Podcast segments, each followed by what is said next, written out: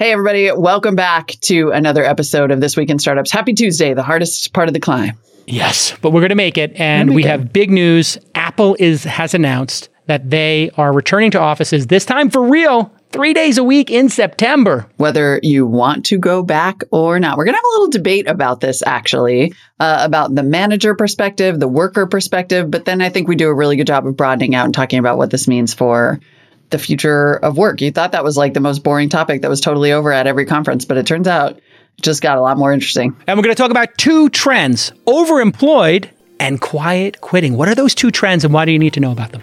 Yeah, it's fascinating. And then we're going to talk about Meta and DoorDash partnering on deliveries for Facebook Marketplace. And my theory that Marketplace is actually sneakily, quietly Meta's one of its most valuable assets. Ah, and it's an inside job. We'll explain why. And it wouldn't be Tuesday without a J trade coming in. Big news on the Disney front and on the Stitch Fix front. Stick with us. It's going to be a great show. This Week in Startups is brought to you by Squarespace. Turn your idea into a new website. Go to squarespace.com for a free trial, and when you're ready to launch, use offer code TWIST to save 10% off your first purchase of a website or domain. Notion is one place for notes, docs, projects, and everyday work that goes way beyond a wiki. Get started for free at notion.com slash twist. And Bubbles. Guess what? You don't have to be in back to back calls all day or continually get pulled into quick syncs. By using Bubbles' async collaboration tool, you can remove a minimum of two meetings a week from your schedule. Get your point across with unlimited screen and video recordings for free at usebubbles.com slash twist. All right, it is upon us. And by it, I mean the return to work, the battle of our time, the new, the lines are being drawn. Oh, boy. At It's this gonna get hot exact moment, Bloomberg reports that Apple will be requiring employees to come in on Tuesdays, Thursdays, and a third day to be determined by individual teams. Apple, of course, uh, had first announced this three day per week return to work policy back in June of 2021. That How'd was that 14 months ago, the last time that COVID Yeah. was over. Yeah. Now we got monkeypox and polio, so I'm sure this is going to go great. It was met with both employee backlash and COVID spike. so they had postponed this Hmm. return for over a year. And in response to this news, Jason tweeted, Well, I think this is uh, uh, the gentleman's layoff, I'll say. This is the proud man's layoff. Uh, I'll say this because Tim Cook's uh, a man, but they're expecting 5% of people to quit over this at a minimum. I think 5% attrition. So there's no doubt in my mind, if they have 150,000 employees at Apple, I think that's the number last I read.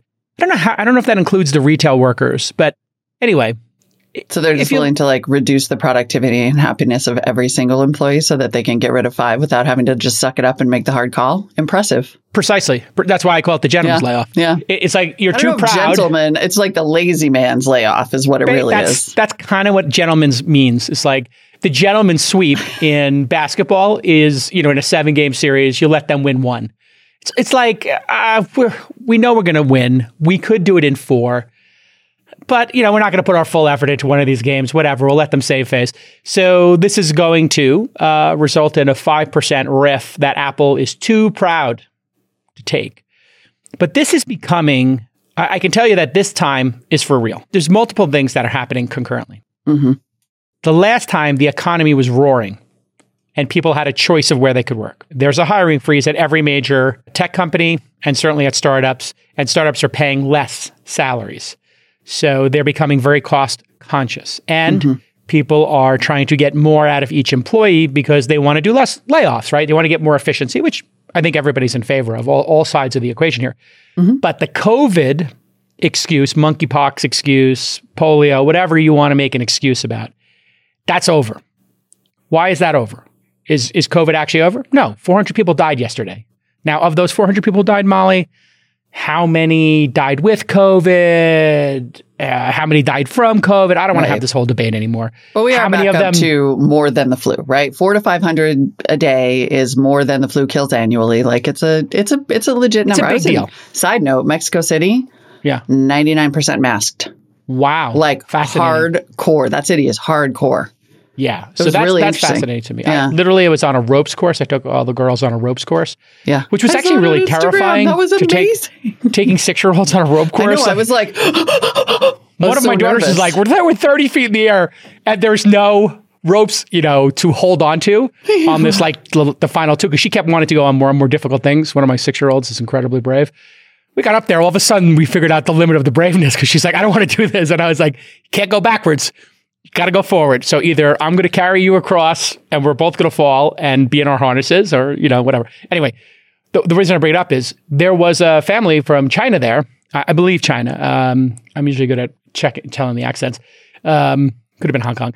Anyway, um, they were all masked outside, yeah. socially distanced at an absurd pace. So obviously, for some people, it's still very real. I'm just talking about Americans, and this isn't my view. This is just you know Right. boots on ground.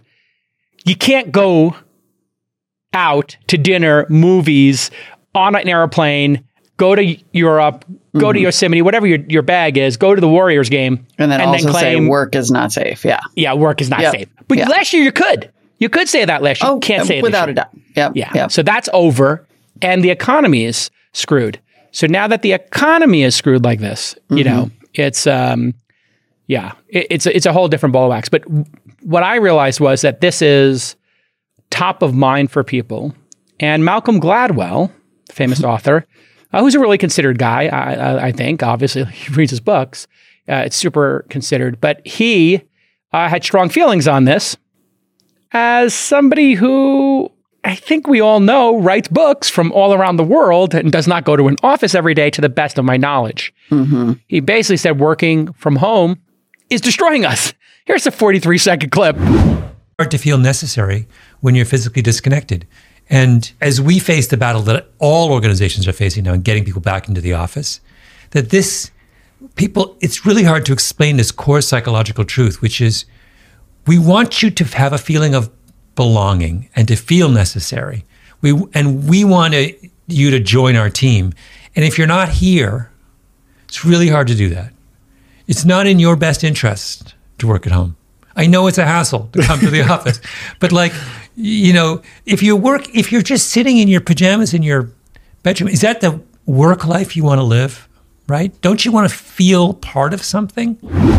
Molly, your reaction. I think I What's really true? liked. What's not true? Yeah.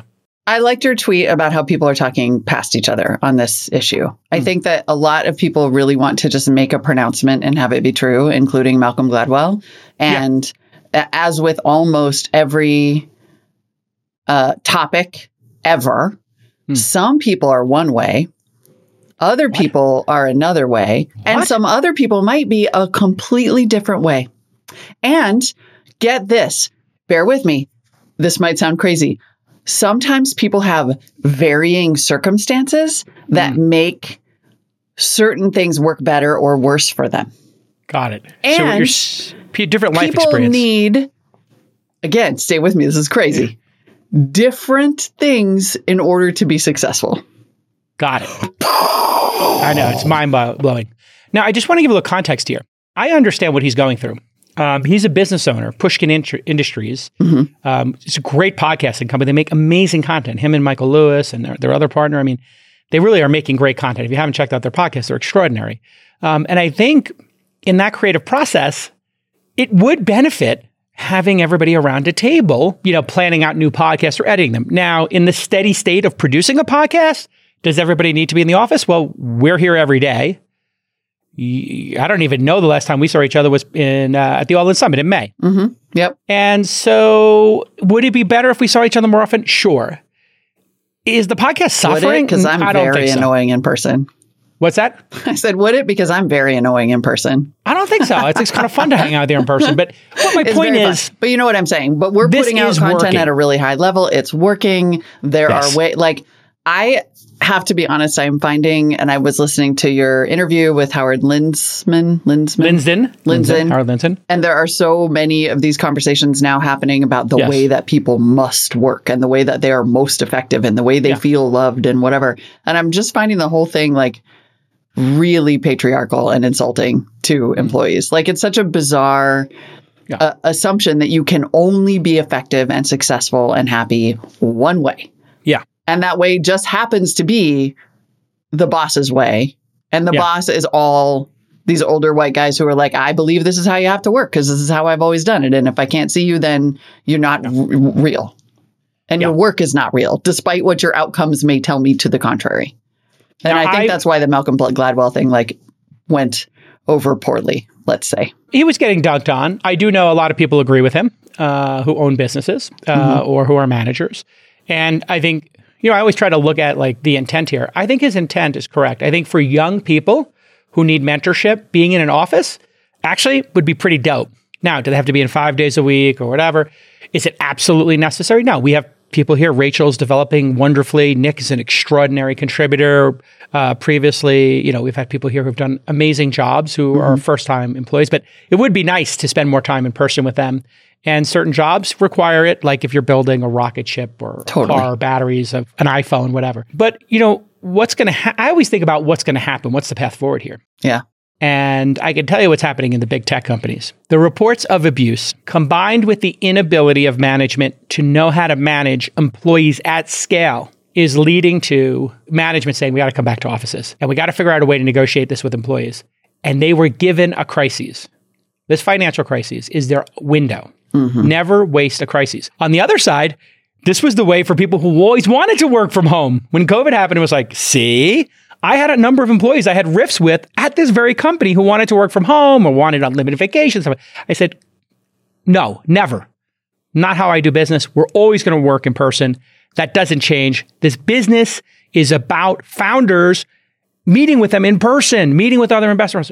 And then you know what happened? COVID happened. The entire industry changed. Mm-hmm. So now the my my entire thesis suddenly became wrong overnight, which is humans adapted, and now the default is meeting over Zoom, not in person. So anyway, I've been thinking about this a lot because there are things. And I run two work from home companies, Inside and Launch.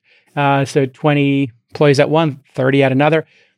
I, I, I'm really seeing where this fails and where it succeeds. It's it's so clear to me how this is all going to work out. I think employees are going to start to be bucketed, and I think way founders are going to start looking at this is it's going to become hybrid in both ways. Hybrid a couple of days a week in the office, a couple of days out, and then hybrid with certain group of te- teams in the office and certain not. I think the standard is going to become the management teams and will have a, an in-office culture. Now, why is that? Well, because they can afford to live within 20 minutes of the office. Mm-hmm. And I think that is the key mm-hmm. issue that nobody talks about. You brought it up in our group chat this morning to remind me. Thank you. Yeah. It's a cost thing. The it's an, commute it's an equity. It's a commute thing. The commute thing is just bad ROI. Listen, Squarespace is the platform where you can build or sell anything. You all know it. I've talked about it forever, a decade here on This Week in Startups in partnership with Squarespace. We love it here. We use it for all our websites, remotedemoday.com, etc. And there are so many great features in Squarespace that you need to know about and that founders love. Obviously, e-commerce has been huge for them. And you're like, well, Squarespace, I immediately think beautiful templates, perfect uh, responsiveness across any device, mobile, desktop. Yes, but they've added inventory management APIs and advanced analytics. They have incredible SEO right out of the box. So you're going to start ranking and selling. And now they have member areas. What's member areas? Well, you can generate revenue through exclusive members only content. You can take all of that great content that you can teach people, put it on your Squarespace site, and then sell it to people as a subscription or one off pieces of content. It's amazing. And if you build it for yourself, you don't have to give that 15 or 30% to other platforms, right? Let people come direct to you. Own that relationship. Don't get disintermediated. Head to squarespace.com slash twist for a free trial. And when you're ready to launch, use the offer code TWIST to save 10% off your first purchase of a website or domain. Squarespace.com slash twist. Squarespace.com slash twist for a free trial. Offer code TWIST for 10% off. Let me ask you a question, Molly. If all commutes for everybody at Apple mm-hmm. Were under 20 minutes, Right. or if all of our commutes at launch and this week in startups were under 20 minutes, mm-hmm. and I said, hey, we're going to start taping in the office, whatever, do you think it would be an issue? No. Exactly. So, I mean, Why I think does there- there everybody would not- still people would still want some hybrid because like life pick up did kids. get a lot easier. You need to pick up kids, like the flexibility of work from home, particularly for working parents, right? And particularly for moms Caregivers. who shoulder a lot more of this or caregivers of any type. Yeah. Taking care of your mom, your dad, yeah, your grandma, whatever. Like that really was and has been consistently a game changer. But yeah, if people could just pop in and out of the office, you could go, if you had a 20 minute commute and you could go pick up your kid and then drop them off and then come back because they're 15 and you're like, I'll be back in an hour. Yeah. That's I can, not make, a I can make the investment team meeting. I just got to pick up my kid. I'll be right back. right. No big deal. All right, It's like you, ate- you, you ate lunch in the car. You know, don't worry about it. It's your, it's your issue to make sure you work eight hours a day. So Yeah, totally. Like we're talking about it- the it, particularly with big tech, Yeah. right? Two hour commutes each way. Yeah. on, some like, people, I would say the average is an hour, but yeah, I some mean, people it is too. but yeah. it certainly can be. Like if you tried to buy, if you if you tried to drive certainly from Oakland to like Menlo Park, you better leave At two that hours. time, Yeah, yeah, hour and a half. Yeah, hour and a Um, half, two hours. Like it's a, yeah. it's. I don't know. It, so it's, It's sort of just like you're a hundred percent, and it, it's not just arduous. It's bad ROI. It's like Yeah, it either either it's bad for the employee who is spending an hour on this work related requirement that they don't get paid for if they're hourly or it's bad for you the employer because honestly if i was at home i'd be working for that 90 minutes in all instead of driving Yeah. And so the the now you're having this uh, dance occur where people are going to try to figure out how to negotiate this. Big companies they don't need to negotiate. It's going to be our way or the highway, and then maybe there'll be some exceptions you never hear about. Some crazy awesome developer lives in a mountain town. The CEO says, "I've been working with them for 30 years. We don't want them at the office. They're too weird anyway. like, forget it. I don't want that guy at Right. the office. He's too. you'll get nuts." more stratification like rock Yeah. stars will be able to negotiate work from Exactly. home or yeah yeah totally And let me ask you another question. Might Mhm. relate to yesterday's show. Why can't everybody live within 20 minutes of Facebook or Google or Apple? Oh, that's so funny. It's because um, the Yeah. guys who can afford to live really close to work don't want anybody to build more houses really close to work. So thanks Hello. a lot. Thanks a Thanks, lot, Marc. Andreessen. Thanks, Yeah. Marc. Thanks, Andreessens. So this is the hypocrisy, right? Yes. We want we want people to come to work, but we don't want to build apartments or housing within 20 minutes of work.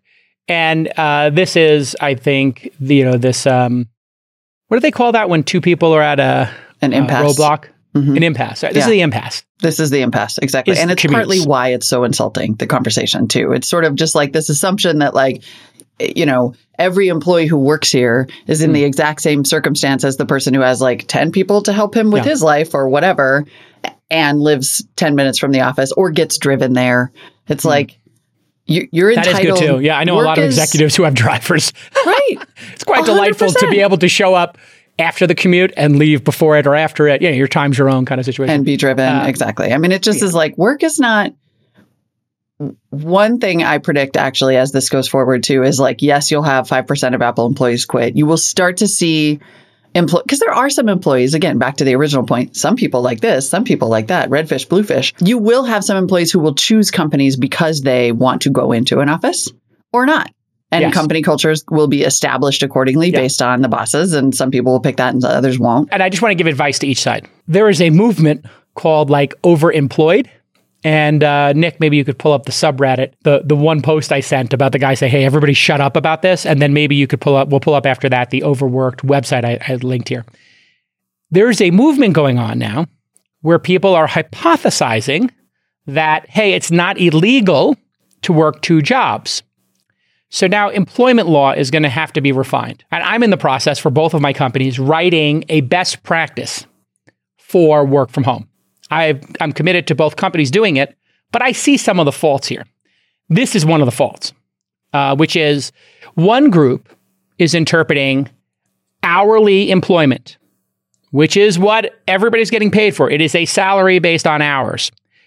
And when they get paid based on that, they're saying, well, I'm going to look at this as freelance or project work. Therefore, if you give me work at work and I get it done in four hours, I can take another job without telling you and do four hours. And that's a big company being stupid, or you don't give me enough work, or you don't manage me well enough. That's not me being dishonest and unethical. It actually is you being honest and unethical.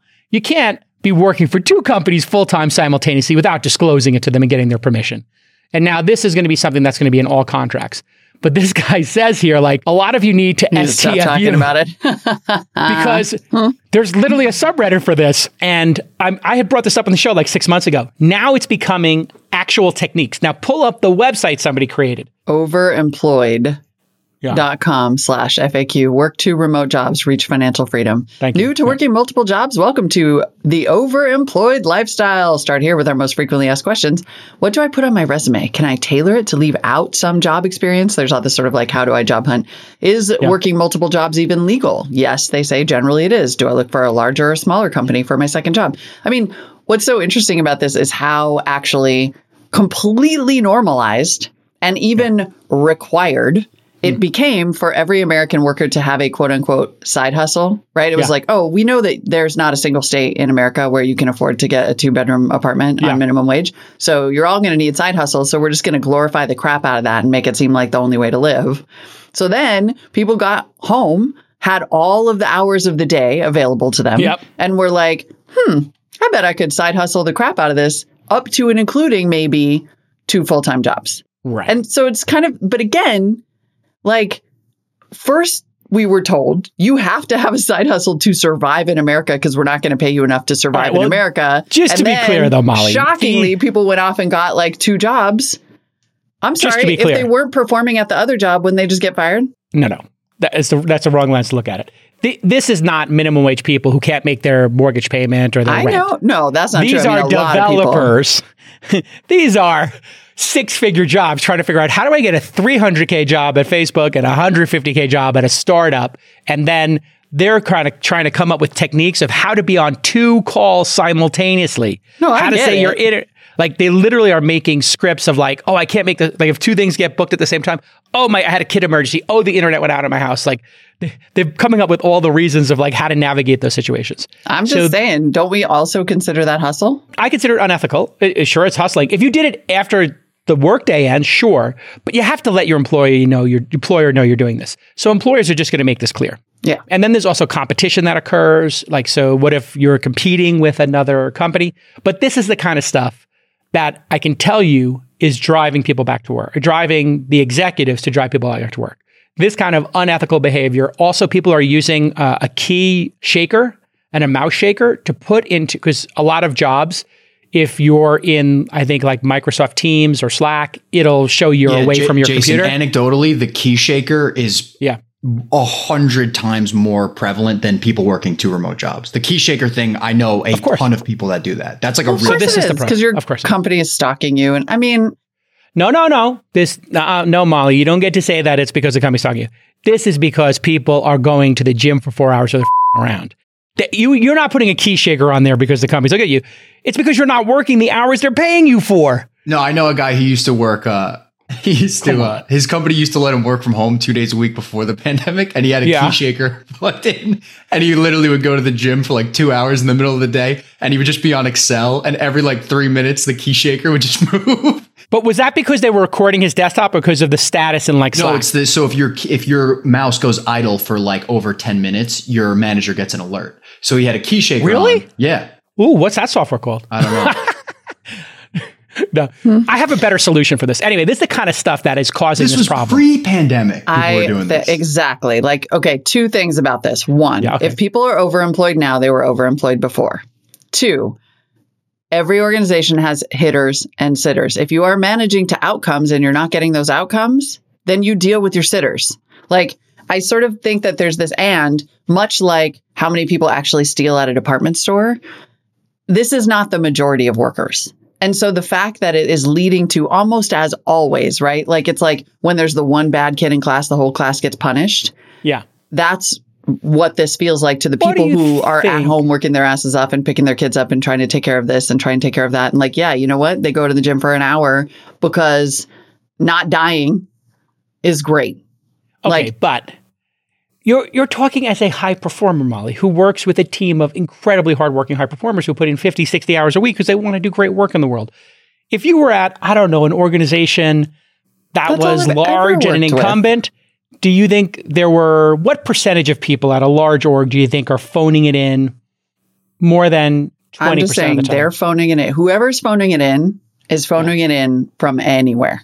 It does not matter if they're at home Okay. or in the office. And we all know those people who are sitting there playing Tetris at the office. All Well, them. that's why people went to open floor plans. right. But that So- didn't work either. You can still, you can always find a way to F around if you want to. Like, it's just not, yeah. I, I just yeah. do not think that it's the So- majority of people. And if these Oh no, I don't think it's the majority. I think it's a significant minority. Like I Right. think it's. pro- I would put it in the thirty percent range. discourse suggests it's the majority, and the, and that is and and what's happening is that that is pissing people off, right? So you're starting to see. That's what I, found said. this, Yes, right. the, and the so managers are making this decision based on they hear these stories, Mm-hmm. and it's like, okay, we can't trust these people. We got to get them in the office again. right. And so this is going to get worse. 70 to 80%. Exactly. It's going to get worse. And so now you're seeing this quiet quitting thing. Yep. Have you seen this hashtag quiet quitting? No. It is uh, this idea that people are like, you know what? I'm doing the minimum of what my job requires. oh, wow, because, protest. and there was a really interesting um, Twitter thread about it by somebody, ironically, no name writer, which sounds about right, and said to trendy reporters out there helping to scare people, it's not quiet quitting. It's quietly no longer allowing your employer to commit wage theft. The pandemic showed us employers will flat out let us die. You get what you pay for, and they're only paying 62.4% of what they should. Requiring people to be available for contact at all times in a non emergency meeting is wage theft. Requiring or pressuring oh, people to Oh, answer calls and emails off work hours is wage theft. But that's right. theft. This is the equal and opposite reaction. It is. It is. And what I predict is that the more companies that do insist on this return from work, Yeah. um, the more you're going to see, and you're already starting to see it, but you're going to see more union drives. That'd Because be people are gonna start to say- fantastic. You know what? When I was at home, I Hmm. got this much work done. Now you're requiring this and this and this, and you're you're not going to pay me for it. And so I want to unionize and make sure that I only work the hours that I'm getting paid for. Like you're going to see years of push pull. If you're a remote startup, you need to sign up for Notion point blank.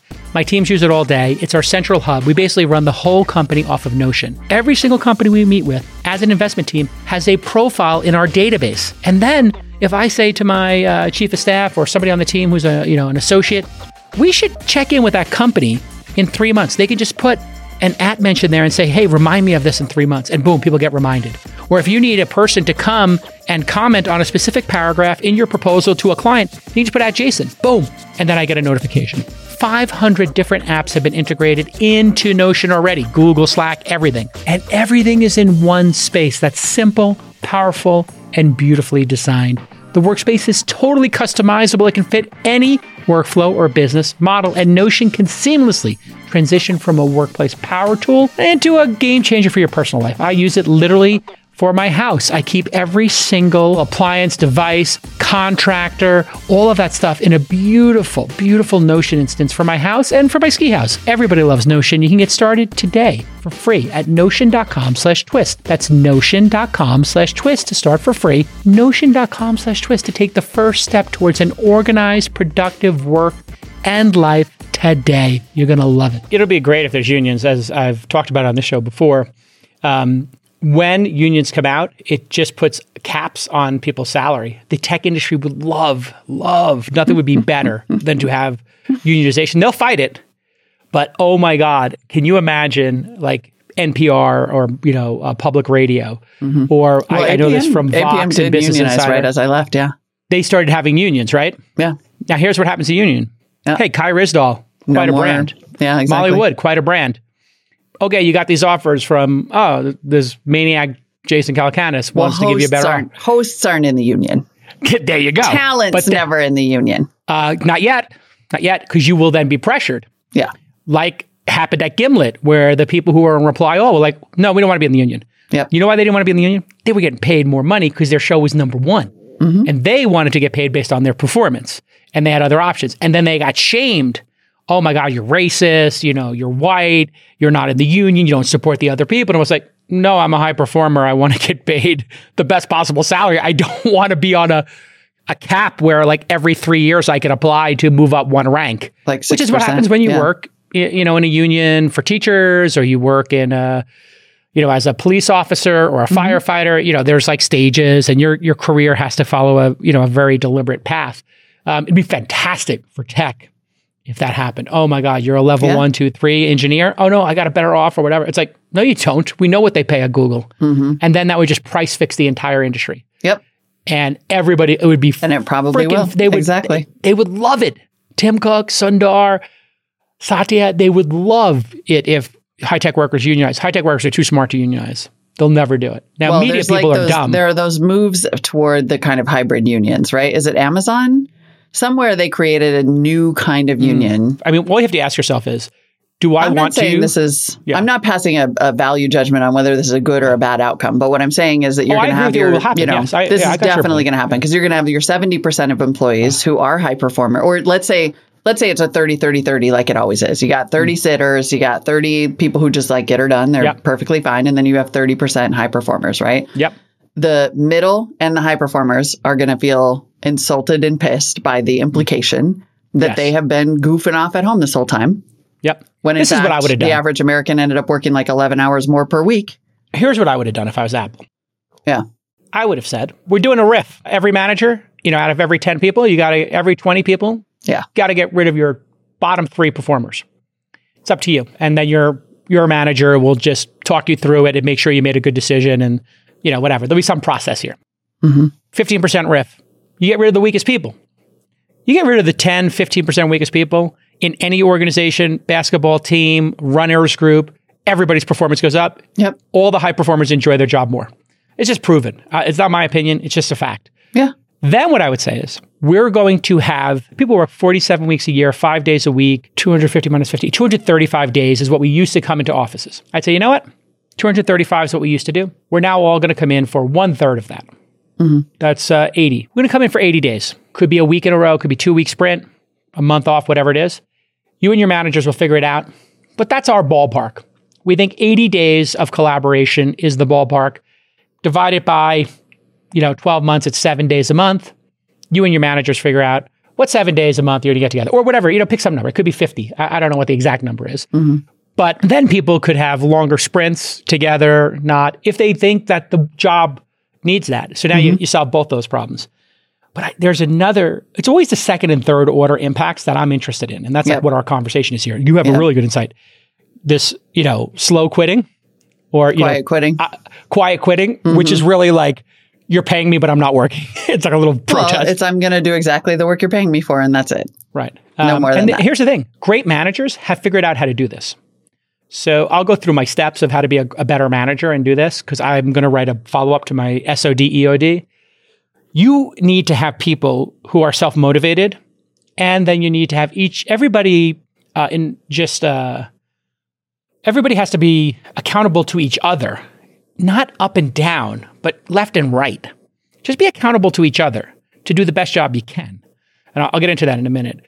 But I think what's going to happen that people don't understand is that the people who fight for work from home, you better be a high performer because what you just did was you are now competing with the globe. And managers previously did not know how to manage people off of, uh, you know, out of offices. Now, all managers do know how to manage people out of offices. Now, some are bad managers still, but they know Most. how to look at output. They know how to write a spec of work. They know how to share your calendar, time blocking. All of this stuff is becoming top of mind for people. So then something happened to me. I, I, I was looking to hire SDR, sales development reps. Mm-hmm. And then I tried Magic again, which is just another like Fiverr, Zirtual. We were investors in Zirtual before I went under. And I was able to hire through Magic for 10 bucks an hour, 15 bucks an hour, virtual assistants. And they're doing the work that would have cost an American previously 30, 40, 50 dollars an hour in America, in an office, not counting commutes or any of that. I'm just counting employee plus benefits. Yep. These employees don't get benefits, they're outsourced and they're on demand. So if you need 100 hours this month and none, and I've, I've done this now for a lot of tests, you've seen me do it, um, and it's working beautifully. So a whole category of work that I would say would be fifty to $70,000 jobs are now on demand jobs. And I think we probably spend $1,000 a month, 12000 a year for what I would have spent previously fifty to $70,000 on hiring a job for. Yeah.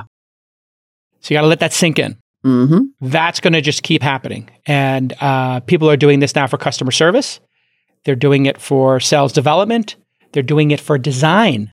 Mhm. So designers now offshore in South America, developers in South America cost half a third of what they do in the U.S. The counter argument, Molly, of course, is well, that's always existed. Not really. Two things didn't exist. Not Those workers Yep. it didn't exist at scale. Those workers uh, were not getting the phone phone calls from top companies because the top managers had the luxury of hiring, you know, American workers who wanted to come to an office that they could bond with and build their little organization. They could have their designer and their SDR and everybody here. Now managers are like, I, I don't need another headcount for that. I, will save my headcount for uh, you know a real heavy hitter. Or yeah. instead of having these three, you know, B level players, and it's not B level, it's sort of like commodity work, or you know what becomes rote. This is going to take the entire average of salaries down to a global average, and the global average or up right? Like let's up, not up if you're out if you're in South America, it's going up, other, and if you're exactly. in America, it's going down. Normalize. It's going to normalize. It's going to normalize. Correct. Yep. But I'm just speaking from an American perspective. It's super interesting. It's economic globalization, right? Like so far, we've had manufacturing globalization where yes. we outsourced because it was cheaper. We are now going to outsource because it's cheaper, but there is Knowledge the potential work. for. I mean, it will effectively be unlimited supply for these jobs. So I don't know that the prices are going to go, uh, the economic benefit will be diffuse or slow in some of these other uh, places that are able to provide talent in this way. But it could have a massive, I mean, I completely agree. I think like long term, that's what I also find sort of it's like depressingly short-sighted the conversations that people like a Malcolm Gladwell is having about the way you have to work and the way you've always worked and the way offices yeah. have to be and the whatever because like in fact this is in so many ways, COVID has been a hinge event that's going to hmm. change every branch yes. of the way that we live. You the know? timeline has split. We're on a yes. different timeline right now. We this are is a, a different, different version right of the multiverse, and this multiverse says you don't need to come to an office, and you do, you don't need to have these jobs in a typical company. So right. you used to have to have a server farm. That's AWS. You know, you used to have to have an accounting firm and an HR department. You know, that's one of these PEOs or outsourced services, right? Everything becomes like a little API. Now, the difference is managers now, because of Slack and Teams, Coda, Notion, all of these no code tools are also learning well, when I'm managing this $70,000 American, what do I get back from them? Mm-hmm. I get a Google Sheet, I get an Excel, I get a Notion page, I get a Coda page, I get a snippet of code, I get a logo, I get an edited short video for TikTok whatever the output is. Well, these managers are now going from managing culture and meeting culture and whatever bullshit was happening in the office and arguing over parking spaces and espresso and the drinks and the pine bars and you know your dry cleaning. That's and what the managers were dealing with. And culture and you know somebody's unhappy about this and yes. And now all that goes to zero. Yeah. No more of that performative accoutrement. You know, pe- you know, bribing people to be happy. Mm-hmm. There's no more bribing people to be happy. It's what's your output? What your what's your output? And then everybody becomes ruthless on both sides. The freelancers are going to become ruthless. Mm-hmm. If you're the video editor who's doing Malcolm Gladwell's po- podcast for Pushkin Industries, and I come along and I'm like, he's underpaying you. I'll pay you more. The New York Times comes along, says, I'll pay you more. New Yorker says we have unlimited budget. We'll pay you more. Whatever it is. You know, Marc Andreessen and his future.com, you know, this incredible tech website they launched that's just crushing it. like You've read like four articles today on future.com? Yeah, uh, yeah, yeah. yeah ever. They spent oh, like I'm two sorry. million on the domain name? I, I, thought you said ever. I thought you said I've read four articles ever Remember that? Remember they were going to. I do remember that, just, yeah. They were going to be the meat. They were going to be the, the absolute canonical, like, we had a, truth positive. We had, we had a call, actually. It's time to blog? The, it's time to blog. And then the recruiter called me later and was like, hey, I just wanted to let you know they're not even close. They're not within even a mile of your salary requirement. Like, so yes, so anyway. all those underpaid people who are just crushing everything. I mean, God, I really am trying to get blocked. who cares? It's. I mean, I got uh, unfollowed. Step one. Oh, oh, are you really? Yeah, Marc he's, Andreessen used to follow me, and now he doesn't follow me anymore. to the club. it's not Welcome a full breakup; it's just a break. Listen, I want you to go to usebubbles.com slash twist right now, download it, do a quick product demo, and then tweet it to me or email it to us at askjason at launch.co, and I will personally watch your product demo. And we might even put you on the show. Bubbles is an async collaboration tool that allows you to do teamwork on your own time. Bubbles helps you get your point across by creating a 3D conversation that includes screen, audio, and video. It is incredibly beautiful, and I have been using it when I'm giving feedback to my team about Inside.com. Instead of me having to write down, oh, I want you to do this, this, and this, I show them. This ability to communicate in real time straight from your browser with no download, no app required, and one click sharing is amazing. This product is super elegant and it's perfect for code reviews, Q&A, strategy walkthroughs, and basically faster decision making. No more useless meetings. Just use Bubbles. Bubbles was built for remote workers by remote workers, and that's why it is so flawless. In a recent survey, 90% of surveyed users said Bubbles helps them make better decisions. So visit usebubbles.com slash twist to start using it. That's it. It's free to start using. Just head to usebubbles.com slash twist and send me your product demo. What do you got to lose? Maybe I'll invest. I completely agree with you. I think like all of this is about the shifting of the power dynamic up to and including the response that managers are having, right? People Yep. are like, "No, you're you're you're a worker who is my property. I need to be able to like see you and own you and own your time Yep. and know what you're doing all the time." And workers are like, "Yeah, turns out n- no, work is a contract." Right? It's Yeah. a it's a two-way contract in which both people Yeah. have equal dignity regardless of their net worth and you are entitled to my outcomes. Full That's it. Right? Well, here and it so is. you're going to and the idea that you could build a global workforce will change every dynamic the the crappy manager dynamic and the crappy worker dynamic because Yeah. we know that both exist in equal measure I, I want to give advice to founders, right? This is This Week in Startups. Here's what founders should do. Number one, you have to separate out passion and motivation and enthusiasm for your company's mission and work product, right? These can be two different things. So I'm just going to outline maybe three buckets here. It, there obviously could be more, but just three JCal buckets here. Your management team needs to be highly mission driven, right? You care about startups, you care about the future. Nick cares about startups. He loves business. Like Rachel's obsessed with Gen Z and technology. Like, great. Okay. The leaders, the full time people have to be motivated. And we've seen this here, right? We've had people who are amazing at editing videos, but maybe they don't care about startups. Maybe they care about music. Maybe they Right. care about science fiction. Who knows what they care about? And so they don't need to have the mission alignment. Those are contributors.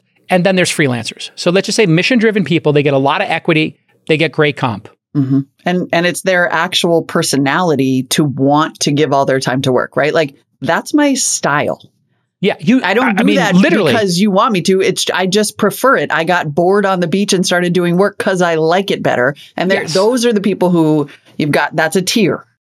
That's the tier. That's your top tier. That's Yeah. the most important tier in your company. You need to build relationships with them. You need to treat them really well. You need to check in on them, but you don't need to push them. Yeah. You can just have a conversation with them. I, when I have somebody like that and they're not performing at a level, I'd literally just say to them, Hey, I noticed this didn't get done. I know that we both know this is not the level of work you do.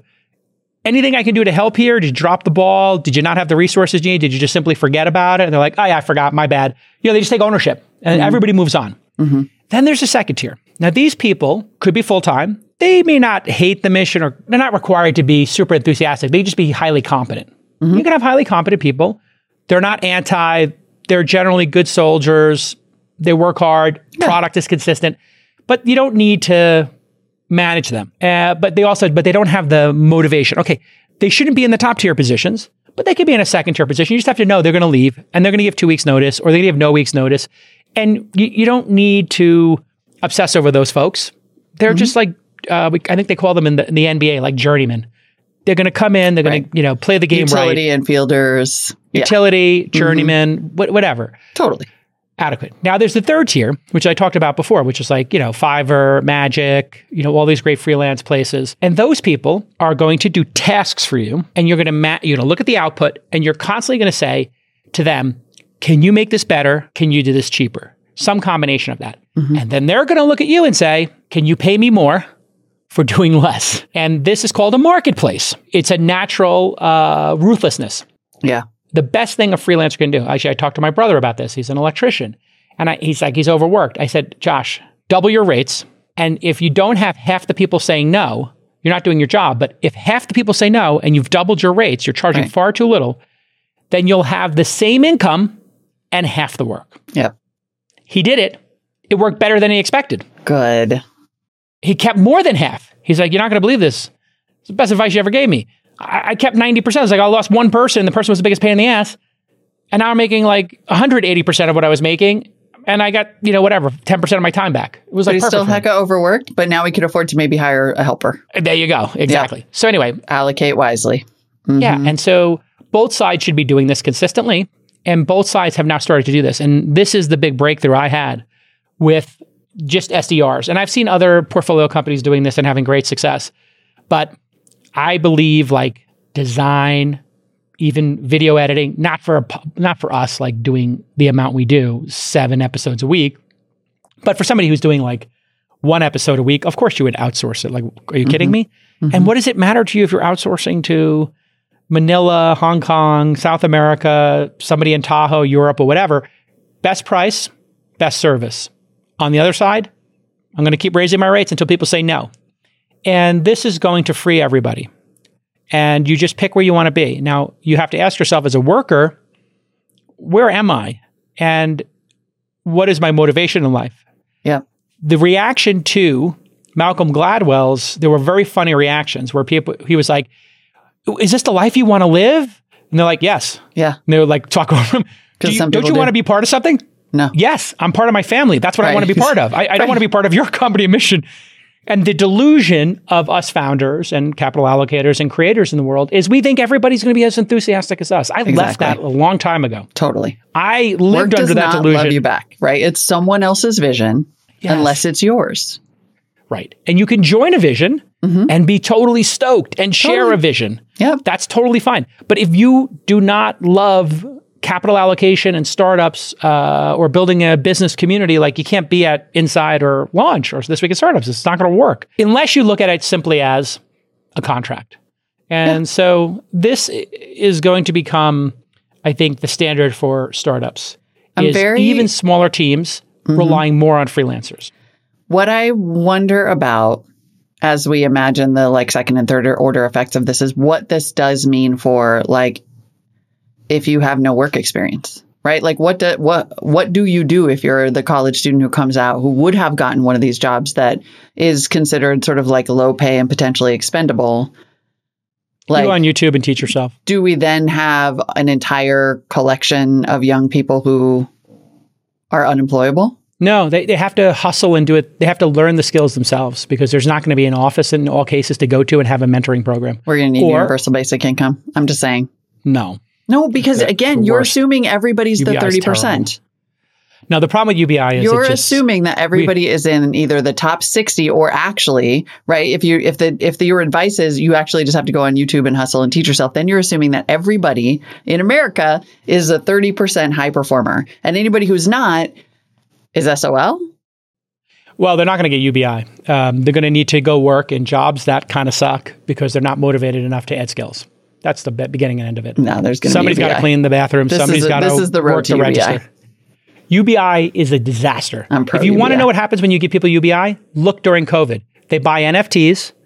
They get strange. No, no, no, no, no. They start again gambling on do. crypto.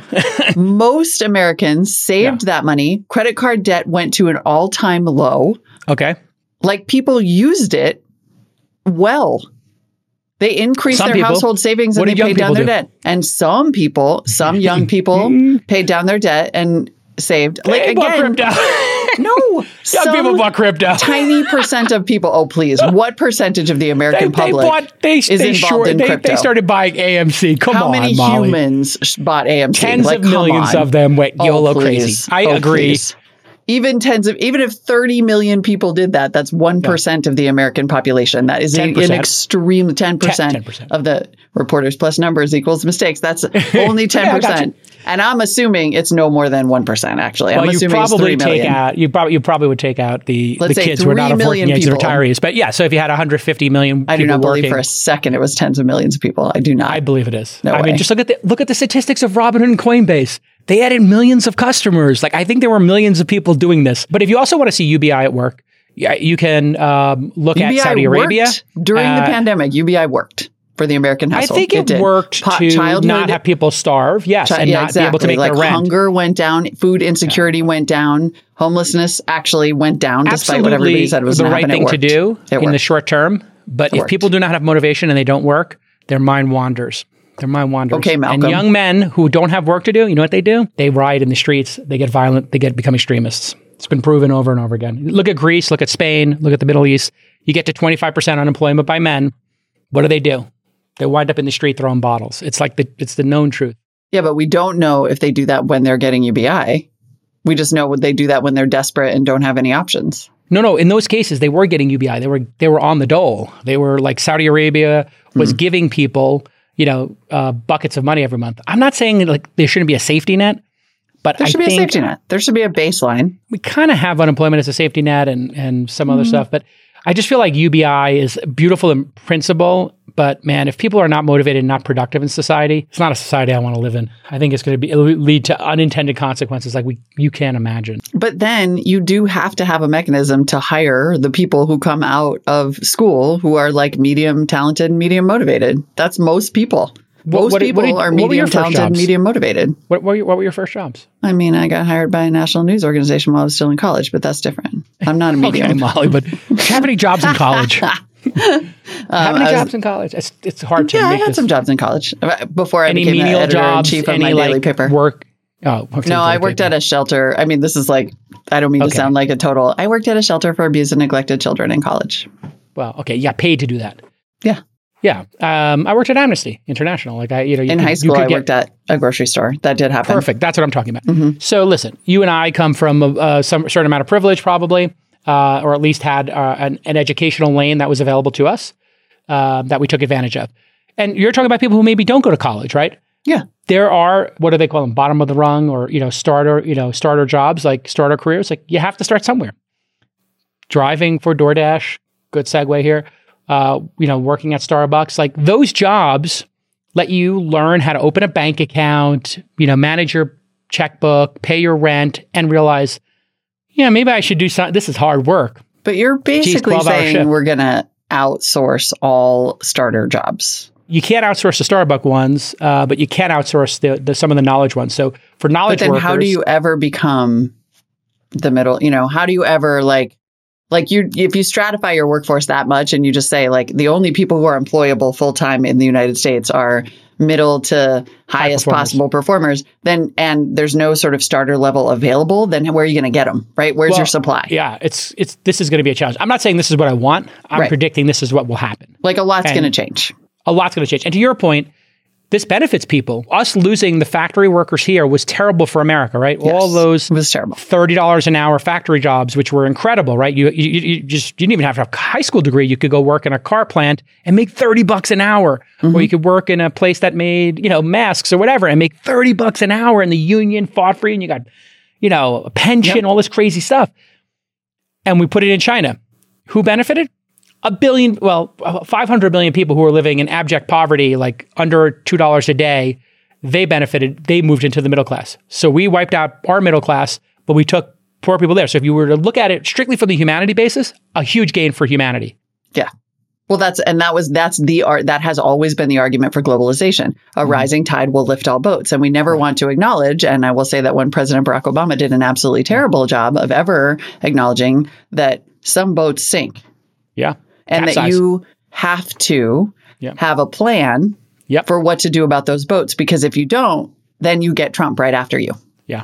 Uh, it- we, we definitely capsized a bunch And of so we boats. and- can't just sort of say, like, oh, yeah, a bunch of this whole team. I mean, we can say it, and it is likely to be what happens. And the, Yeah. the seeds of the next revolution are being planted right now by the idea that a lot of people will be like, you know what, I just don't want to deal with employees. So I'm just going to like pay less to get it, you know, on Yeah. Fiverr or from the Philippines. And, I'll and tell you what that's the bigger problem again, some, uh, some boats are going to raise and some boats are going to sink. the bigger problem is you if you hire SDRs, like I know a lot of all SaaS companies have to hire SDR, sales development reps. Okay. It's a grinded out job, right? You're trying to get leads, you're trying to get people to get on phone calls. It's a hard job. Job only pays 40 grand, 50 grand in US. Still a great job, you know, for, especially for work from home. It's a pretty sweet job. You can't hire people for these jobs. They won't take them. It's too painful, it's too arduous uh, for Americans. Yep. Now, if you're in Manila uh, or if you're in South America and Latin America, and this job pays, you know, twelve thousand dollars a year, and you don't have to work at a restaurant or you know drive a bus or whatever, and you can work from your home, they're they're like they're they're like they can't believe they're getting paid this amount. Uh, and so it even for the people who wanted to hire Americans to do these jobs, the Americans wouldn't take them. And that mm-hmm. and that's the other part of this is like we have a level of entitlement in this country, a level of security where people can opt out. And you do have people opting out saying, you know what, I'll just drive Uber twice a week or DoorDash twice a week. I'll Right. live, I'll cohabitat with somebody, right? So if I lower my burn, I work the best shifts at DoorDash where like it's the weekends or the, you know, four o'clock to eight o'clock when dinner is being delivered. I know I can do three rides an hour. I'll do those only. And they just sort of like craft their own life that maybe doesn't include, you know, high spending, but Yeah. includes a lot more free time. And so I think that's uh, that's the adaptation I see happening is people living in low, living a lower cost lifestyle, lowering their monthly nut, Mhm. and then using gig work to supplement. And then, you know, whatever, five, six people living in a house in a more Side note, modern family. Way lower carbon emissions. Let's go. Yeah. Degrowth It's- for the win. It's so hard. The chessboard is moving s- so It dynamically is. right now. Yeah. Um, but I, I'll, I'll- so I'll just tell you the things I came to with uh, my own work from home stuff briefly. If you want to work from home, you need to. It's your responsibility to work from home employee. All work from home employees who want to remain remote should adhere to these so they can keep remote work. You must have an office, a space with a closed door, proper lighting, proper Okay. Zoom setup. Okay. That's You illegal. have you to cannot have to require have somewhere. You're going to require people to uh, be able to afford two bedroom apartments? Really? No, no. You This could is the put up a screen behind here? your. You could be in your one bedroom. What I'm talking about is people who are have their kids with them and they're in the living room and there's people walking behind them. Those kind of situations are what tweak managers who don't want people to What work if remote. you can't do anything about that? Sure, you can. If you have a bedroom, you can set up a space. What if you don't have a bedroom? You li- oh, you live in a studio apartment. Yes. If you're alone in a studio apartment, it'd be fine. Anyway, the point is, You cannot can't dictate people's housing. Oh yeah, yeah, you can. Uh, actually, they will. Uh, it is required to have a quiet room if you want to be an, um, a customer support rep, like at JetBlue and those kind of things. If you if you don't have a, a room with a closed door, that was the rule for JetBlue, then you can come to one of the call centers, and that is going to be one of the key things here. Second, have Ethernet, and you got to have childcare. This is another thing that's tweaking managers. People are not having childcare, having kids at home during the day. I've had this situation a couple of times just where I lost childcare. moms like, sorry, you're screwed. Well, if you don't have childcare, you can't take care of a kid and be on calls at the same time, uh, dad or mom. I've been in this situation. It's just impossible. Now, at certain age kids, they can take care of themselves, whatever. If they're 12 year olds, that's different. I'm talking I mean, about like I babies. I'm just saying you're going to get sued.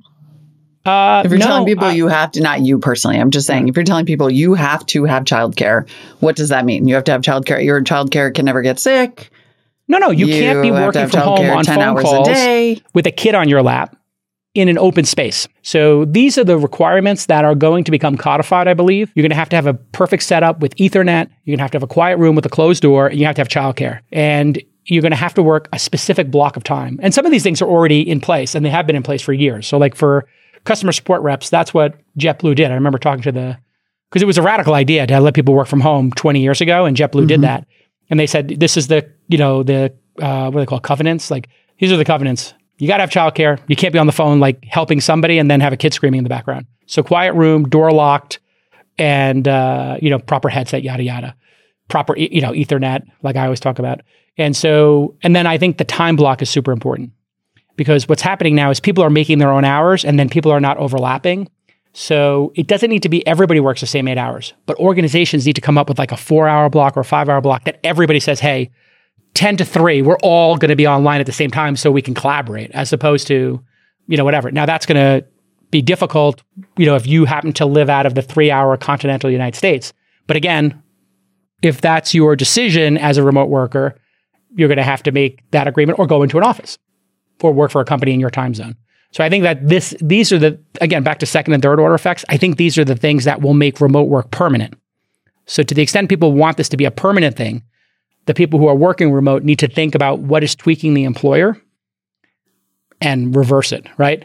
Th- This is just my advice to that side. You know, Yeah. just like my have Well, I hear side. you, but I think you're also saying the only person who has any input and power here is the manager, right? Like, if I get my work done, is it my problem that the manager is tweaked?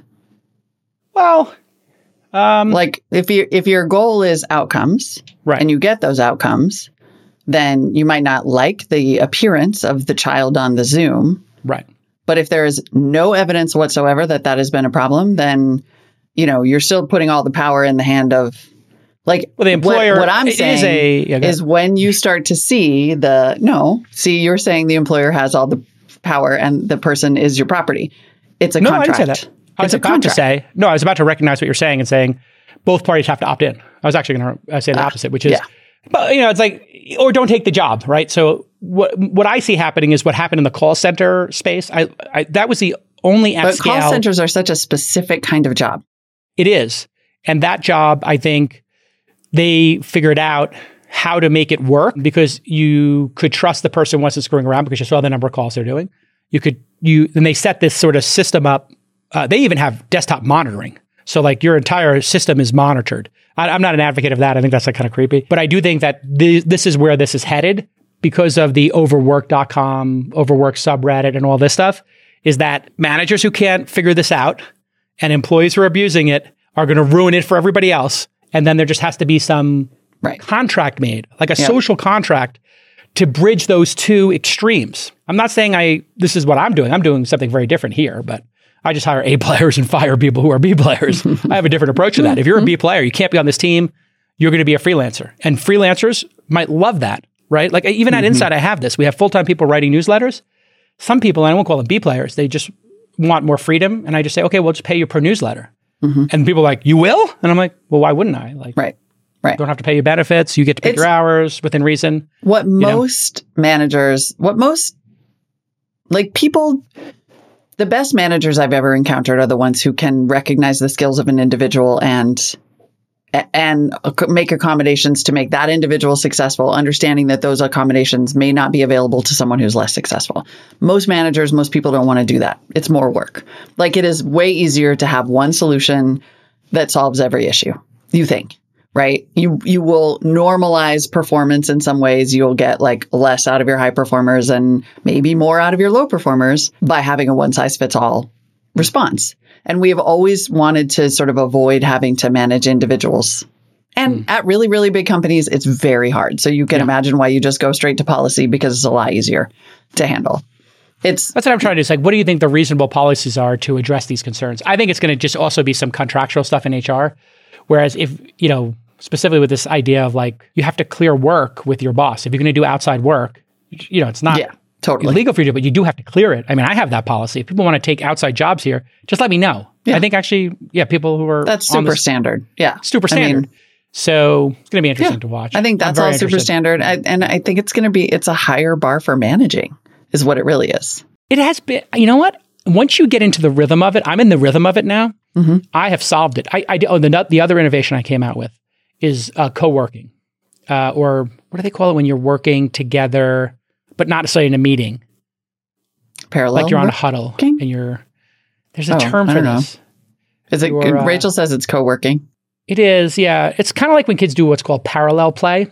So they'll have like Oh, yeah. kids at My a brother- table. Yeah, Remember my brother and I parallel used to do this with uh, Bulls games when I was younger and living in Omaha and he was in North Dakota. He would call me and we would just sit on the phone on long distance because we didn't Yeah. know any better for hours and just watch the Bulls game. Sure. We wouldn't talk. We would just watch the game and then like cheer when something happened or whatever. That's basically exactly. what our production So team does all the time. this what Malcolm Gladwell was talking about, this disconnect, can be solved. So I'm doing tests at inside.com now. Instead Mm-hmm. of having people, we would have three people writing three newsletters. And I said, I want you to run an experiment. Have those three people on a huddle. For people who don't know, that's just audio only on Slack. Yep. Or you could do a Zoom and you could have your camera off or blur it, whatever. You don't have to be on camera the whole time. I know that could be creepy for people. But have three writers, and each of these inside newsletters has seven stories in it. So three newsletters is 21 objects, if you think about it. Little short summaries uh, in the format I created. So have three people do two, you know, one person does three stories for inside NFTs. Then they move on to inside crypto. Then they move on to inside podcasting. But they work as a group and they say, oh, I'm going to do this story. This looks the most interesting. And then somebody else says, oh, we did that yesterday. And you say, oh, okay, Well, let me read it and make sure. Okay, yeah, you know what? There's no new news. All right, I'm going to do this one. And they say, oh, okay, great. Uh, I was thinking about that one. I'll do this one. And then they say, okay, I'm done with this one. I'm moving on to this one. So you're there's no manager involved. Nobody's like, did you get this done? How many minutes does it take? But you're working as a group together to craft a newsletter like we do here Crafting a Podcast. It's more fun. And you feel less isolated and you feel like you're part of something. right. And so I think this is Like what there are a million ways to do this that don't involve Yeah. some old version grafted onto some new, you know, it's it doesn't have This to is a like, completely new version of it, though. Think about the- it. Yeah, it You're- is. It's you're- it's a you're- total adaptation. That's a great word for it. Yeah. It's like you're you're breaking apart work and then saying, how do I make this like uh, a barn raising? How do I make this like we're all painting the fence together, but virtually? yeah. And I'm finding like it's actually jazzing people up and it's get we're getting to know our riders better and then they're making each other better. So like you could go run a, alone for 7 miles or you could run with two other people for 7 miles, which is going to be better. Kind of better to run with other people, I think. And so this is what I encourage people to do is look for opportunities like that to co-work or parallel play or parallel projects. Um, all right, I think we we talked about this for a lot. I know we really have. All right, everybody, that is uh, the future of remote work, a topic you thought was dead, but is Tell us what you think. What's only just working for your? I would like to hear from people what's working for their company. If they have any hacks or techniques, I'm I'm always thinking. You know how I am. I'm always thinking about the path forward and what are the good techniques. Yeah. And who like what are the second and third order effects? I think this is going to be tremendous on mentoring people. You know, Mm-hmm. um, we do it here. This week in startups does a huddle in the morning where they talk about the news and. I think that changed everything, right, Nick? It made it more fun. You guys get to know each other, you became develop some friendships. It was definitely good. Yeah. All right. Well, listen, speaking of uh, gig work, I saw some kind of deal between DoorDash and Meta. Maybe you could tee this up for us, Mike. Exactly. Speaking, we are going to talk about other news today because we didn't get We to will. this yesterday, and it's super interesting. On Monday, DoorDash and Meta announced this partnership where DoorDash drivers will now deliver items purchased through Facebook Marketplace. So if you're not hmm. familiar with Facebook Marketplace, it's basically new Craigslist or kind of like Nextdoor. People sell all kinds of stuff. A lot of it is, I find, like there's like drop shipping type stuff where they just sort of order from China as soon as you order it, but it's also a lot of people sell reselling stuff, circular economy kind of thing. And the biggest, and Facebook has, re- it really pushes you. If you ever sell anything on Facebook Marketplace, they really, really push you to offer delivery, which is hard in some cases. And now they're partnering with DoorDash to just make this delivery thing super easy, which I think is fascinating because I think that Marketplace, Facebook Marketplace, is like hmm. the silent killer. This thing is quietly huge. And it's all used goods. Where are people using it like Etsy and eBay, where eventually people, you know, were selling brand new socks on it and they were kind of creating like Shopify kind of stores? Is Yeah, it becoming like a Shopify type of competitor? I think it's definitely a Shopify competitor. Like people started out selling used stuff and you can definitely find that there. That exists. You can buy somebody's old, you know, there's a lot of that. But I also like I bought a gardening bench and then I was like, oh, this is clearly just a drop ship thing where multiple vendors are selling the exact same garden bench that they just order from one ah. factory in China as soon as they get an order. But there's a little bit of everything in there. And you know, this is totally random, but when I was on vacation, I was stand-up paddleboarding with a guy from Iowa, like you do at a resort in Mexico yeah. and he what were, i was oh i was saying you should get because he was like this is really fun i should get a paddleboard and i'm like dude you got to go inflatable those things are awesome da da da da da and then he's like i wonder if i could find one on facebook marketplace Wow. everybody i know. Only shops on facebook marketplace these days That's what he He's said? like, yeah he's Wow. like it's huge Fascinating. everybody you like you check there first and then you look somewhere else for stuff It's kind of like a super app concept when you think about it. So now DoorDash will be doing deliveries for things bought on the Facebook marketplace. Is that the headline I saw go Yeah. by? Yeah, exactly. So if you buy it on Facebook Marketplace, and then presumably if you're a seller, you would be able to offer it a little more cheaply. Yeah, this has to do with Tony. Um, Tony uh, from uh, DoorDash, who I remember meeting when he was launching it, uh, and they were real serious hackers. And I'm, I'm friendly with Stanley, the other co-founder, who we play cards together sometimes. He plays cards on a lot of live streams now. People Oh, yeah, don't know okay, this, so- but Tony is on Facebook's board, and he's friends with Zuck. Uh, so this is an inside job. Um, this is an inside job. it's an inside job. And so what this really is is um, this is great for uh, DoorDash because it gives their drivers one more thing to do, right? Yep. Uh, one more way to make money. It and totally so does. very smart and, on their and part. it enables more sellers on marketplace because they I think what they have probably found is that the ones that offer delivery are obviously the most popular, right? Like, yes, I drove all the way to Albany to pick up a like cute rug that I bought on Nextdoor this weekend, but I didn't want to. if I could have gotten it delivered for like the same price as getting, you know, Chinese food on DoorDash, I definitely would have done it. So the service basically uh, will let people deliver anything that can fit in a car trunk, and they're up to 15 miles away. So in terms of enabling circular economy and reselling stuff, amazing, great, brilliant deal. Look out Awesome. for Facebook Marketplace, silent killer. Fascinating. I guess the loser in this is Craigslist, I guess, people or eBay. Yeah, and Nextdoor, and possibly Etsy and Shopify. You know, I mean, mm this is. Yeah, the I- new store. This Amazon. is where I, this like don't sleep on Facebook Marketplace. This is a way bigger deal than the metaverse. Like this is their this is an Amazon competitor. well, if Amazon is going to do advertising, then why wouldn't Facebook, you know, start selling stuff, right? And this is Yeah. why you know, when you get to a certain scale, everything kind of is trending towards a super app where all services will offer all things, right? This is why um, I think, you know, I'm still a large shareholder in Uber, uh, or still my largest position of all public companies. And I really am impressed with like that they put on the Goldbelly type business. Mm-hmm. And I'd like to see them keep pulling that string and see where it leads them. I very much would like to uh, see more uh, hotels and event ticketing and that kind of stuff on the Uber app. I think that Yep. would be extraordinary. They already do delivery. I literally was in a situation where somebody had forgotten their passport and they didn't know that Uber did this, but in Uber, there's a delivery and you just click delivery and the person comes and picks it up and they give you a receipt and you sign for it. And so people don't know Uber does this, but when you're on the main interface, it just says there delivery. So you can already, if you're a Facebook merchant, just click delivery and, and do it there. But this will be integrated into the transaction, I'm assuming. Probably, yeah. Yep. All right. Uh, just an update on a quick J Trade update. Um, people saw I know you've that been wondering. Dan- people have been wondering. Uh, Dan Loeb from Third Point bought on Monday a billion dollars in Disney shares. Of course, he's uh, Dan Loeb, one of the great uh, investors of this generation, and clearly watching J trading uh, like a hawk. And Obviously. he followed me into the Disney trade, uh, but he's an activist. Disney shares jumped, and you know I, I think I had bought 250, and one of my thesis. My thesis on this J trading was, hey, if we find great companies, we, we want to over time increase our position in them. We had 250 shares of uh, Disney, but uh, I saw the Dan Loeb's enthusiasm and thought, time to quadruple down. So incoming J trade, J Trade Alert. I bought another 750 shares. So I think it's might be my largest position now. Damn. It's uh, it's getting up there. Um, so Loeb making moves too. He wrote a note to Disney CEO Bob Chapek. Are the glasses coming out? Is it happening?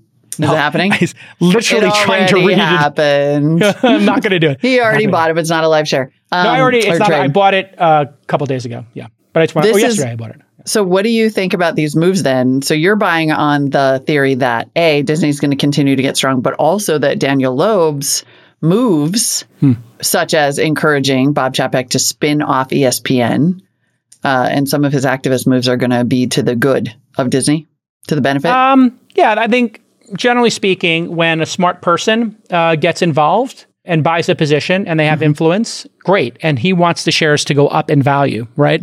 This is, you know, not this is not me buying shares. This is somebody who is like a professional investor who is doing this for a living, who really wants to um, make money. So yeah, I think it, it builds my thesis that this is an undervalued, tremendously important company. Uh, I I could see ESPN. I you know, the spinning out of ESPN to me would be great because we would get shares in ESPN. Then we would have management at ESPN that would just go for it, right? You know, it's like when eBay spun out PayPal, as he mentions here. He says, We believe that most arrangements between the two companies can be replicated contractually in a way eBay spun PayPal while continuing to utilize the product to process payments. Uh, he also urged Chapek uh, to rush to complete the Hulu acquisition, uh, which would be great, right? Comcast has an agreement to sell 33% stake in Hulu to Disney in two years, so he might and as well do it now. is crushing it. Yeah. Anyway, that was great. And okay, so in other J trading news, I don't know what's going on, but Stitch Fix is up 24%. I'm not sure what my cost basis is here, but uh, and if I had my grandpa glasses, I could actually read my screen, uh, but I don't. And I- mean, this is the problem with the Robinhood. I literally cannot read my Robinhood here. What was that hilarious thing you said the other day? You had to be a falcon. I don't know. Anyway. Oh, yeah. Let's see. I'm looking. Oh, I got shares it. I bought Fix. 5,000 shares at $6.27 average. I am up 40%. I think I'm up like 40%. Yeah. hmm I'm looking at uh, the Motley Yeah. Fool on what happened. Investors are saying they may have been too hasty in abandoning this apparel stock. Mm. Mm, pretty great. Also, if you are required to go back from to work, I'm just saying, you know what you really need? What? New clothes. That a stylist picked out for you because you have no freaking idea what to wear. I think, yeah. But anyway, uh, looks like the J trading portfolio is doing great, um, except for Warner Brothers Disney, which we'll get to. Uh, anything on tap for tomorrow we should talk. So anyway, we'll check in on Stiff- Stitch Fix. Uh, this is not investing advice. Yep. This is just me learning in public. Although Yep. I am getting a lot of inbound about me learning in public. I don't know if you saw, like, A lot of people are sending me tips like, hey, Yeah. check out this stock or check out this stock. People love learning in public. Like I would say probably the number one comment that I get is that people love the VC Sunday school and then Oh. what they people really like uh, basic vulnerability, like the ability to say, I do not know a thing Yes. and let's all learn that thing together. Shouldn't be so difficult in the world, but it people it's really helpful. Like I always felt as a journalist that it was the most useful and even on VC Sunday school to be able to just say like, I'm going to just ask the dumb question cuz somebody out there doesn't know. Yeah, I mean, a lot of people are telling me these strategies of like, hey, if you you should be putting puts and calls and this uh, on Oh, God. these trades, and, and I'm like, seems very complicated, but I, maybe uh, I will learn how to do one of those. Like, they're like, oh yeah, if. Mm-hmm. you if you're buying the shares and you believe it's going to go up, then you could do this to protect your downside, or you could do this to optimize your upside. Have you ever done any of these puts and calls and shorted anything? Oh god, no, I'm too stupid for that. Are you kidding? I, I never, re- well, I mean, it's just like a gambling technique that I think I want to learn.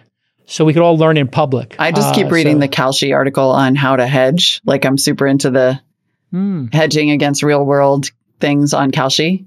I'm still that's as complicated Oh, as right, I am. I that's where I'm going right now. Right. I've become a little obsessed with Kalshi. Interesting. So while you, I have not yet, I have funded my Kalshi account, but I haven't done anything. I haven't bought any contracts yet, but I'm like real interested in this hedging So we could start making Kalshi bets on the pod. Maybe we can start making Kalshi bets. I'm Maybe, into that. maybe they need to sponsor the pod. Shout out Kalshi. Maybe if we uh, start freaking yeah, awesome. I'm obsessed with it.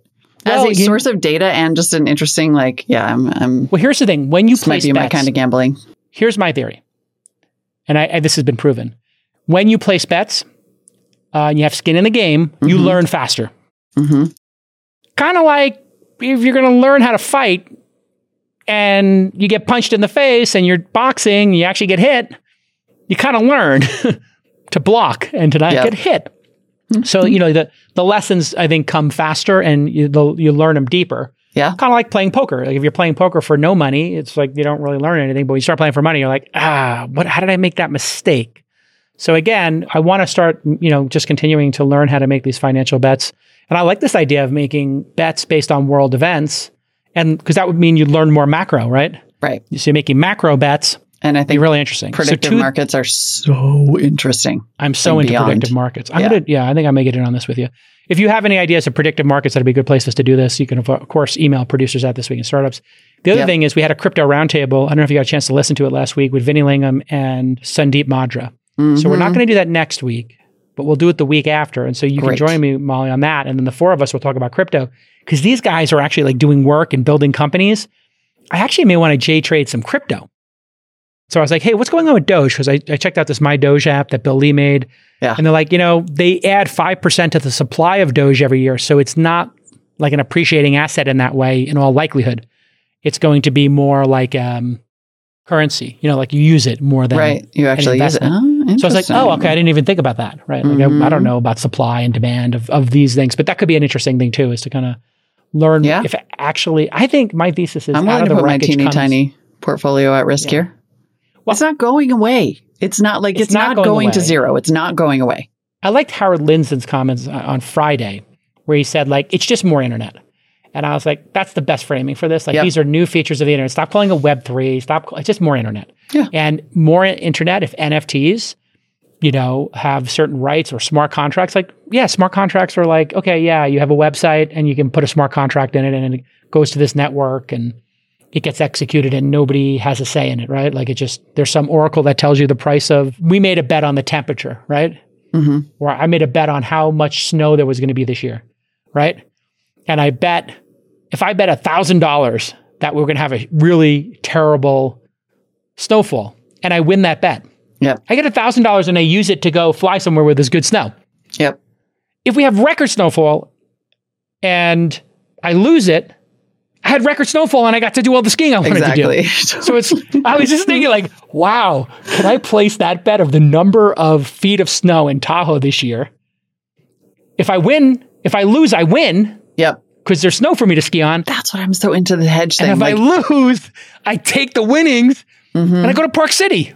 Like the example that he gave, that the example that Kalshi gives in its little tutorial is like, let's say you have tickets to a baseball game, you spend 100 bucks on them, and there's a 50% chance of rain or a 70% chance of rain. And if it doesn't, if it rains, you're going to lose your 100 bucks because you're not going to go to the game. So you could go on Kalshi instead and buy contracts. You know, you spend $10 to buy $100 to win $100 on something that's a pretty sure bet, like a 90%. You know, you take hmm. the you take the most likely outcome. So then if it rains, you don't lose a $100 because you make it on your Kalshi contract. Hmm. And if it doesn't rain, then you're in the money on both sides. Hmm. So interesting. Super interesting. All right, everybody. So uh, More market manipulation ahead. Yay! This is not investment advice. It's not investment advice. We'll be back tomorrow with more news and another episode of everybody's other new favorite about learning in public, the blueprint. oh, is the blueprint back tomorrow? Great. Oh, and by the way, I might have a leak. I can't confirm this, Molly, but I think I've been getting some DMs from somebody inside of Adam Neumann's company. There's somebody inside. It could be somebody on round or inside his organization. I don't actually know, but they've been leaking to me some future plans, and I got to check. I, you know, I think because we're doing journalism here, and I think some of this information is quasi-public. I'm gonna have to check with some attorneys. Embargo. But tomorrow, I'm going to share one of the future plans for, for Adam Neumann's Flow. He's actually got some product extensions, and uh, somebody told me about one of them. And so I'm going to share it with you tomorrow. It's going to be amazing, everyone. Don't amazing, everyone. miss it.